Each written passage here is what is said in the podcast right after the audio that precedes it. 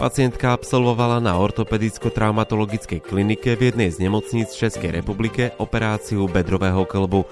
Pri jeho náhrade došlo ku komplikácii spočívajúcej v útlaku a následnom ochrnutí ischiadického nervu, hoci bol výkon vykonaný v súlade s predpísanými postupmi a pravidlami lekárskej vedy. Žalobkyňa preto od nemocnice požadovala prostredníctvom súdu takmer 1,5 milióna českých korún. Išlo o náhradu škody na zdraví, preplatenie nákladov na liečenie, bolestné a sťaženie spoločenského uplatnenia. Ženu prijímal na operačný zákrok lekár prijímacej kancelárii, ktorý jej vysvetlil povahu plánovaného výkonu a vyplnil s ňou tzv. Stranový protokol s údajom o liečenom kĺbe a strane tela. Žalobkyňa obdržala 5 tlačených strán informovaného súhlasu, v ktorých bolo okrem iného uvedené poučenie o možných rizikách spojených s operáciou, vrátane následkov, ku ktorým u nej v dôsledku operácie došlo, a to k ochrnutiu dolnej končatiny. Žena podpísala prijímacej kancelárii informovaný súhlas s plánovaným výkonom. Následne ju lekár prehliadol a bola umiestnená na izbu. Nasledovalo ešte stretnutie s anesteziológom, ktorý ju poučil o anestézii.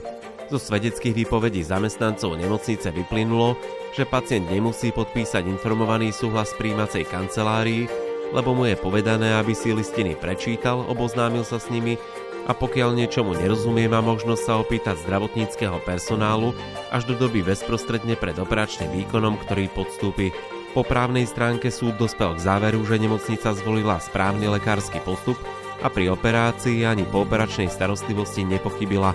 Neporušila teda povinnosť postupovať so starostlivosťou riadneho odborníka v súlade s pravidlami svojho odboru a nezodpovedá záujmu na zdraví žalobkyne. O riziku negatívneho následku, ktorý nastal, bola žalobkyňa poučená. Tým, že žena formulár informovaného súhlasu podpísala, potvrdila, že si je vedomá rizik spojených s operáciou. Námietka, že nemala dostatočný časový priestor na zoznámenie sa s predloženými informáciami, nie je podľa súdu dôvodná, pretože zo svedeckých výpovedí vyplynulo, že formulár s informovaným súhlasom nemusí pacient podpísať hneď v prijímacej kancelárii, ale má možnosť tak urobiť až do doby bezprostredne pred operáciou. Ak napriek tomu podpísala žalobkyňa listinu už v kancelárii, nemožno to pripočítať na ťarchu nemocnice, ktorá nezasiahla do integrity žalobkyne bez jej súhlasu. Nie sú tak dané predpoklady pre vznik jej povinnosti hradiť újmu na zdraví vzniknutej pri operácii. Mestský súd v Prahe potvrdil rozsudok súdu prvého stupňa a rozhodol o náhrade trôb konania. Zhodne s ním vyvodil, že samotný operačný zákrok bol vykonaný tzv. Lege artis, rovnako ako pooperačná starostlivosť, čo napokon odvolanie nespochybnilo. Zdôraznil, že žalobkyňa nepreukázala, že jej bola predložená iba posledná podpisová strana formulára so samotnou formuláciou informovaného súhlasu, nie celý text obsahujúci poučenie. Možno preto považovať za správny skutkový záver, že sa oboznámila so všetkými stranami dokumentu. Je preto nedôvodná námietka, že sa jej nedostalo dostatočného ústneho poučenia. Príjem ženy na hospitalizáciu prebiehal v niekoľkých krokoch s rôznymi zdravotníckymi pracovníkmi. Podľa súdu je preto len ťažko pravdepodobné, že by nemala dostatok časového priestoru na to, aby sa niektorého z lekárov opýtala na riziká spojené s lekárskym zákrokom, o ktorom vedela počas niekoľkých mesiacov. Keďže teda bola žalobkyňa o riziku zrozumiteľne poučená, zodpovednosť žalovanej záujmu nie je daná. Voči rozsudku odvolacieho súdu sa žena odvolala. Súd sa podľa nej odchýlil od ustálenej rozhodovacej praxe dovolacieho súdu. Konkrétne ide o otázku dostatočného poučenia pacienta pred udelením informovaného súhlasu k lekárskému zákroku a o problém, či by žena operáciu podstúpila v prípade, že by o možných rizikách bola riadne poučená. Súd skonštatoval, že poučenie musí byť ústne a zrozumiteľné, hoci je súčasne podložené písomnou informáciou a musí byť vykonané v dostatočnom predstihu pred zákrokom, aby pacient mohol poučenie v pokoji preštudovať a zvážiť riziká navrhnutého postupu. Musí mu byť daný dostatočný priestor a čas, aby tieto riziká posúdil a v pokoji a slobodne sa mohol rozhodnúť, či ich podstúpi, nie teda pod nátlakom situácie, v strese, zmätku alebo v časovej tiesni. Ak tieto kritériá nie sú splnené, nemožno súhlas pacienta považovať za informovaný. Žena poukázala na to, že od zdravotnej sestry dostala v prijímacej čakárni písomne vyhotovenú pretlač informovaného súhlasu a o hodinu aj niečo jej bol sestrou odobratý. Rovnako tvrdila, že jej sestra dala na podpis iba poslednú stránku informovaného súhlasu, zatiaľ čo zvyšná časť bola pripojená až následne.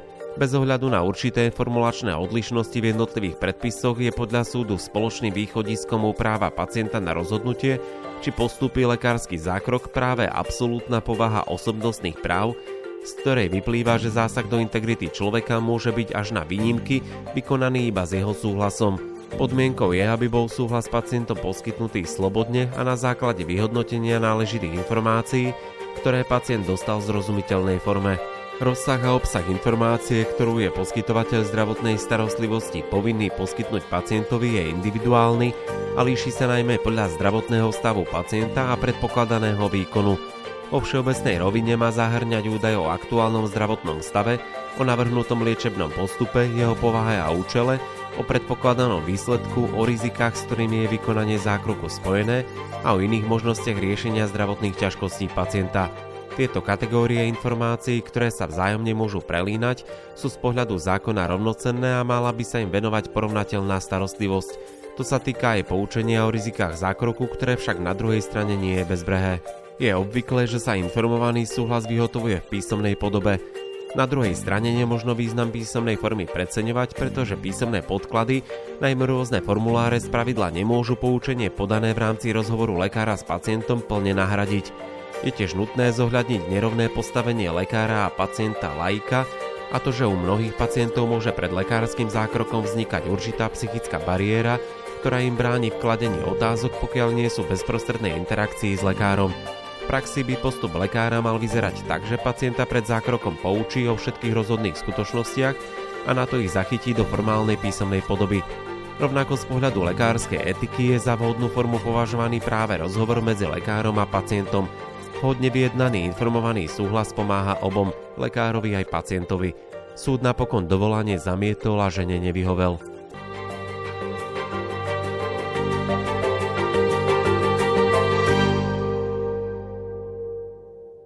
Ako sme mali možnosť počuť v úvode podcastu, ide o prípad z Českej republiky a o operáciu klbu. Čo sa vlastne stalo pri operácii, respektíve pred ňou? Operácia bola v Prahe.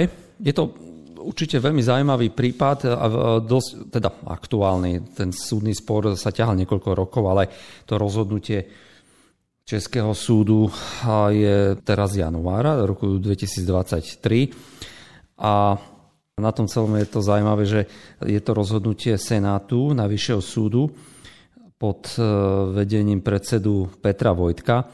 Tento senát, alebo teda tento pán doktor je pomerne známy pre právnikov medicínskych, pretože jednak vystupuje dosť často na kongresoch, má prednášky a sú najmä známe to, že sa veľmi často podieľa na judikatúre, ktorá nejakým spôsobom modeluje potom nazeranie a v podstate celý potom právny proces v súdnych sporoch.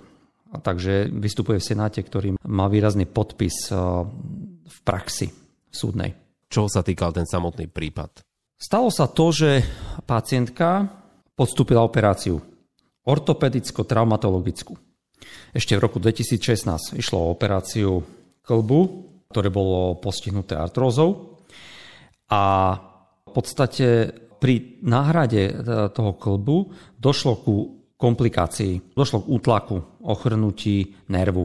A pri tom celom tom procese nebol problém v tom, aby tá operácia nebola vykonaná akože zle. Práve naopak, ona bola vykonaná dobre. To znamená, bolo to vykonané lege artis, samotný zákrok, aj tá pooperačná starostlivosť. Ale v rámci operácií, ktoré sa dejú, najmä napríklad, poviem to, ak bude operovať neurochirurg, ak bude operovať chirurg v dutine brušnej, nie vždy dokonale vidíte prostredie.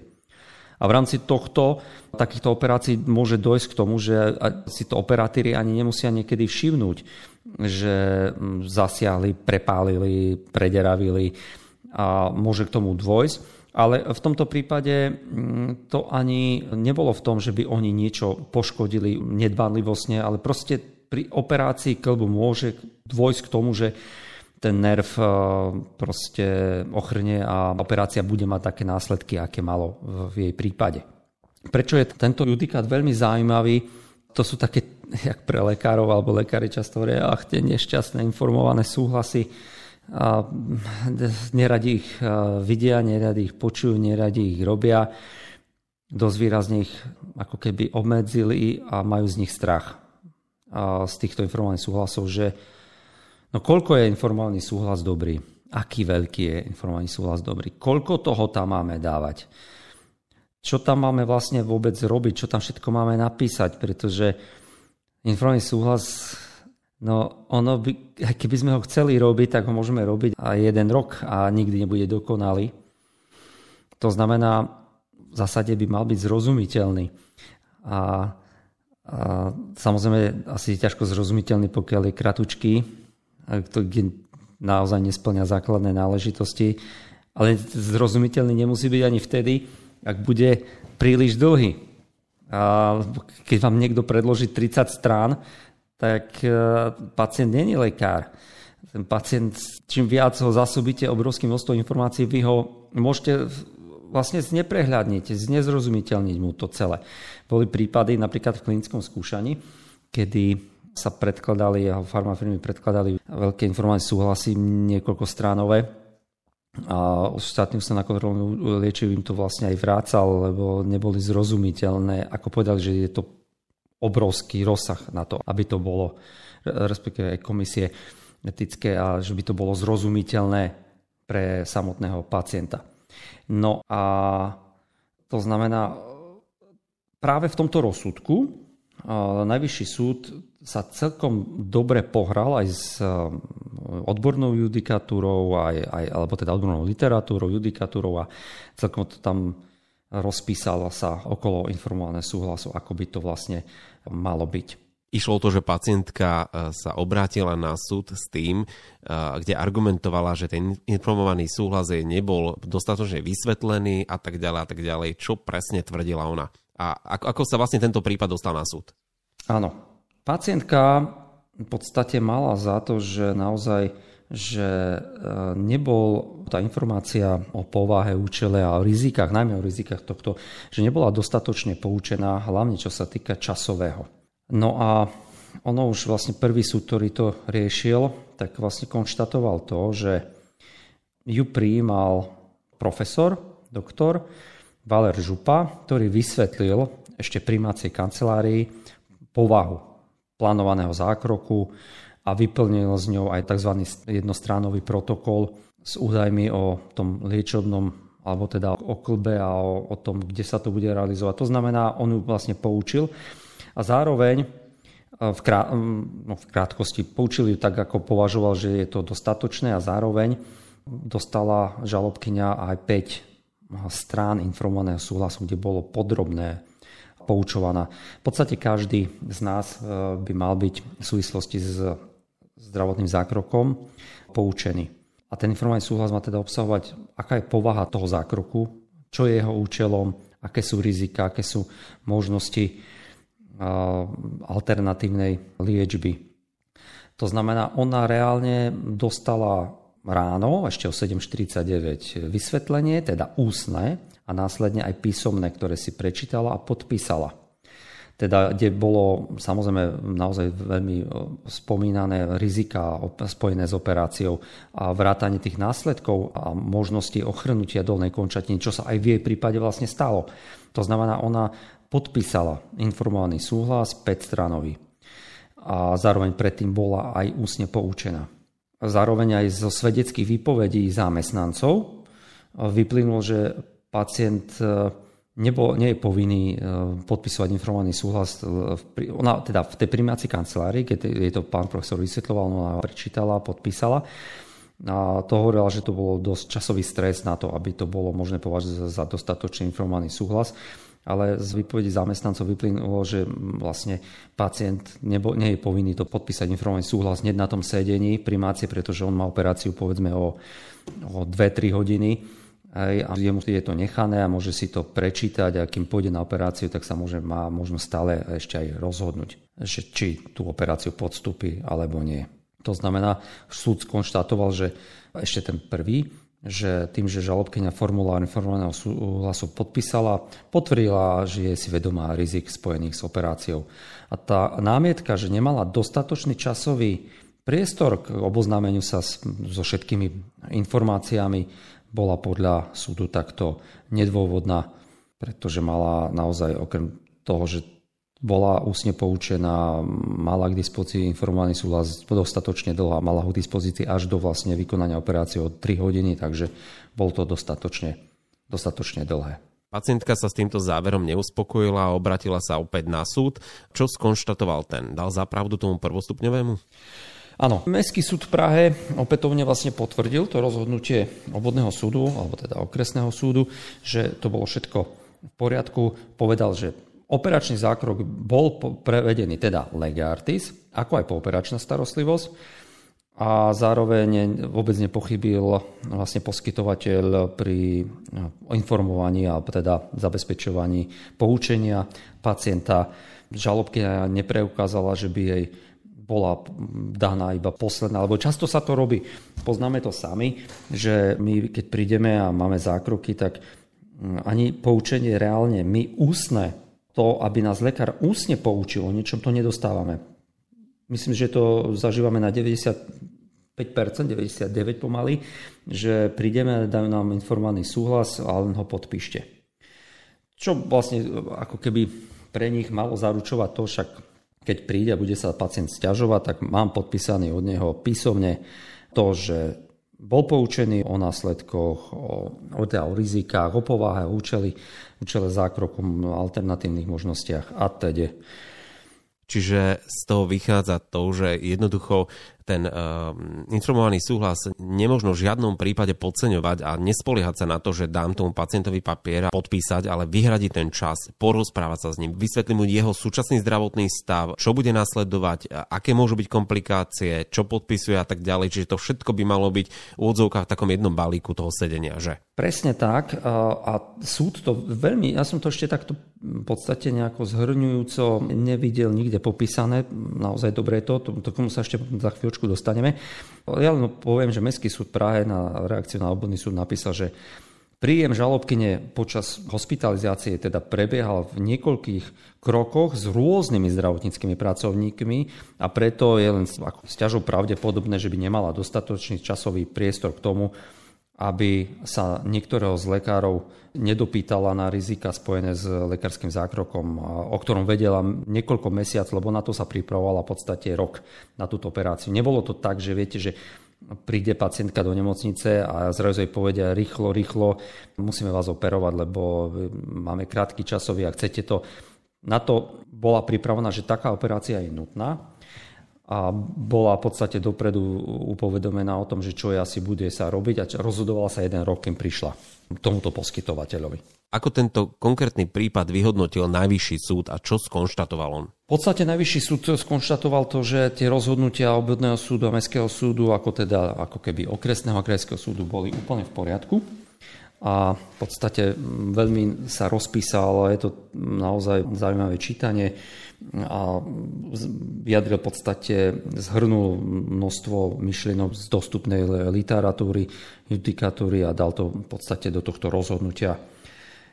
A v podstate, ak to môžem takto v krátkosti nejako povedal, že máme informované súhlasy, alebo teda ktoré nie všetky úkony, ktoré sa realizujú aj u nás, teda a je to podobné aj Českej republike, aj slovenskej, že nemusí byť písomný informovaný súhlas. My máme zakotvené, že písomný musí byť vtedy, ak sú splnené teda zákonom stanovené predpoklady, a to je napríklad, že ide o sterilizáciu, umelé prerušenie tehotenstva, ak ide o zákrok úplnej alebo celkovej anestéze pri zmene diagnostického postupu a ešte v ďalších prípadoch. A ostatným prípadom, aby teda postačí ústne. Samozrejme, to postačí ústne je niekedy také, to znamená, to poučenie má byť dané ústne, ale netreba ho ešte zachytiť písomne a nemusí byť podpísané, ale samozrejme vždy je lepšie aj v týchto prípadoch mať to pacientom podpísané. No, ale potom povedal, že pokiaľ ide o písomný informovaný súhlas, to neznamená to, že teraz, kým pri ústnom vdávate to poučenie ústne, že pri písomnom stačí, keď vám to vlastne podpíše samotný pacient. Ale aj v tomto prípade je potrebné, aby to poučenie bolo dané pacientovi pred tým, ako to podpíše to písomné, aby mu to bolo ústne dané. Totiž oni v podstate spomína najvyšší súd to, že iba osobné vysvetlenie lekárovi ústne môže bezprostredne presvedčiť a poučiť pacienta, aby tomu porozumel, čo sa bude diať. Lebo takto sklzávame do toho, že často podpisujeme vlastne len formulárové, ako keby informované súhlasy. Prostredníctvo, ono vlastne aj spomína to najvyšší súd, že tieto formulárové informované súhlasy sa vlastne osobný pohovor pacienta obchádza a je v podstate nahradzuje sa len prečíta takýto formulár, čo nie je správne a mal by byť normálny osobný pohovor pacient-lekár. Lebo do úvahy je potrebné brať aj tú nerovnosť medzi pacientom a lekárom, že ten lekár je vzdelaný, erudovaný, rozumie veciam, ale ten pacient je v podstate na laické úrovni a nie sú mu tieto veci zrejme, že je potrebné mu ich vysvetliť. Áno, ten informovaný súhlas má byť zrozumiteľný a v tomto prípade musíme brať do úvahy to, že nie vždy na druhej strane môže byť lekár. Samozrejme, preto hovoria, že informovaný súhlas nemusí byť identický a rovnaký pre všetkých. Práve naopak, keď je lekár, tak ten nepotrebuje dostať v takom rozsahu ten informovaný súhlas. Môže to byť dieťa, môže to byť 20-ročný, môže to byť 30-ročný človek, môže mať rôzne vzdelanie, môže mať čiastočné medicínske vzdelanie alebo iné vzdelanie. To znamená, že na to sa má v podstate prihliadať a zároveň hovorí o tom, že význam písomnej forme nie je možné preceňovať, lebo v podstate písomné podklady nemôžu v podstate takmer nikdy nahradiť poučenie podané v rámci pohovoru medzi lekárom a pacientom. Nemôžu to proste nahradiť. Môžu plniť len v podstate doplnkovú alebo podpornú funkciu, ale nie úplne nahradzovať, ale v podstate v praxi to je úplne inak. Pacientka požadovala preplatenie nákladov na liečenie, bolestné a za sťaženie spoločenského uplatnenia takmer 1,5 milióna českých korún. Ako sa s týmto súd vysporiadal? No tým, že povedal, že vlastne ten postup bol lege artis, aj počas operácie, aj pooperačné a keďže informovaný súhlas, tak ako je bol daný zrozumiteľne, včas, dostatočne o rizikách, že bola poučená ústne, zároveň to podpísala aj písomný informovaný súhlas, tak nebol žiadny dôvod na to, aby sa mohla domáhať vlastne náhrady škody na zdraví, ktoré jej v rámci tej operácie, ako dá sa povedať, určité medicínske riziko, ktoré jej vlastne vzniklo. Aj z vašich skúseností, akú úlohu zohráva informovaný súhlas pri dokazovaní v prípade súdnych procesov? Informovaný súhlas sa v poslednom období dostáva naozaj do popredia. Naozaj čoraz viac sudcov začína rozumieť tomu, čo sa vlastne deje a ako to by malo prebiehať pri zákrokoch a zásahoch a pri operáciách. A naozaj je veľmi dôležité, aby poskytovateľ zdravotnej starostlivosti si u seba zabezpečil dostatočným spôsobom zachytenie toho poučenia a zároveň podpisu písomného zachytenia toho poučenia. A to znamená, je to výrazný dôkazný prostriedok v rámci súdneho konania a zároveň teda ho to chráni pred samotným pacientom, ale zároveň to chráni aj samotného pacienta, alebo teda ak vie pacient, čo podpisoval, ako podpisoval, tak o to má menšiu šancu aj uplatňovať si niektoré nároky voči samotnému poskytovateľovi. Dneska sa totiž stáva to, že pri nedostatočnej alebo vôbec absencii sa v podstate chytajú všetci, aj pacienti, slámky a využívajú potom práve neexistenciu písomného informovaného súhlasu proti samotnému poskytovateľovi.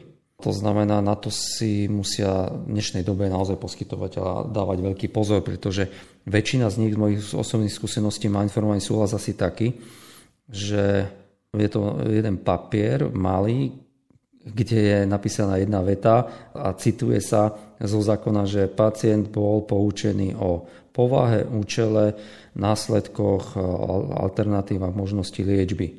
Bodky, podpis. Ale takýto informovaný súhlas je neplatný, pretože on môže byť poučený len o tom, o čom tam reálne aj, ak to má byť presne citácie, čo je účelom, povaha, aké má následky. Lebo ako má pacient, keď vám podpíše taký informovaný, krátky informovaný súhlas, potvrdzovať, že bol poučený naozaj o všetkých dôležitých veciach, ktoré tam vlastne nie sú uvedené. On sa ani nemôže vedieť to. On môže vedieť len a byť poučený len o tom, čo tam reálne v tom informovanom súhlase aj je napísané, o ničom inom. Takže väčšina tých informovaných súhlasov naozaj nespĺňa základné náležitosti. Ďakujem pekne za váš vklad do témy. Teším sa na ďalšie diely. Všetko dobré prajem, majte sa krásne. Ďakujem pekne.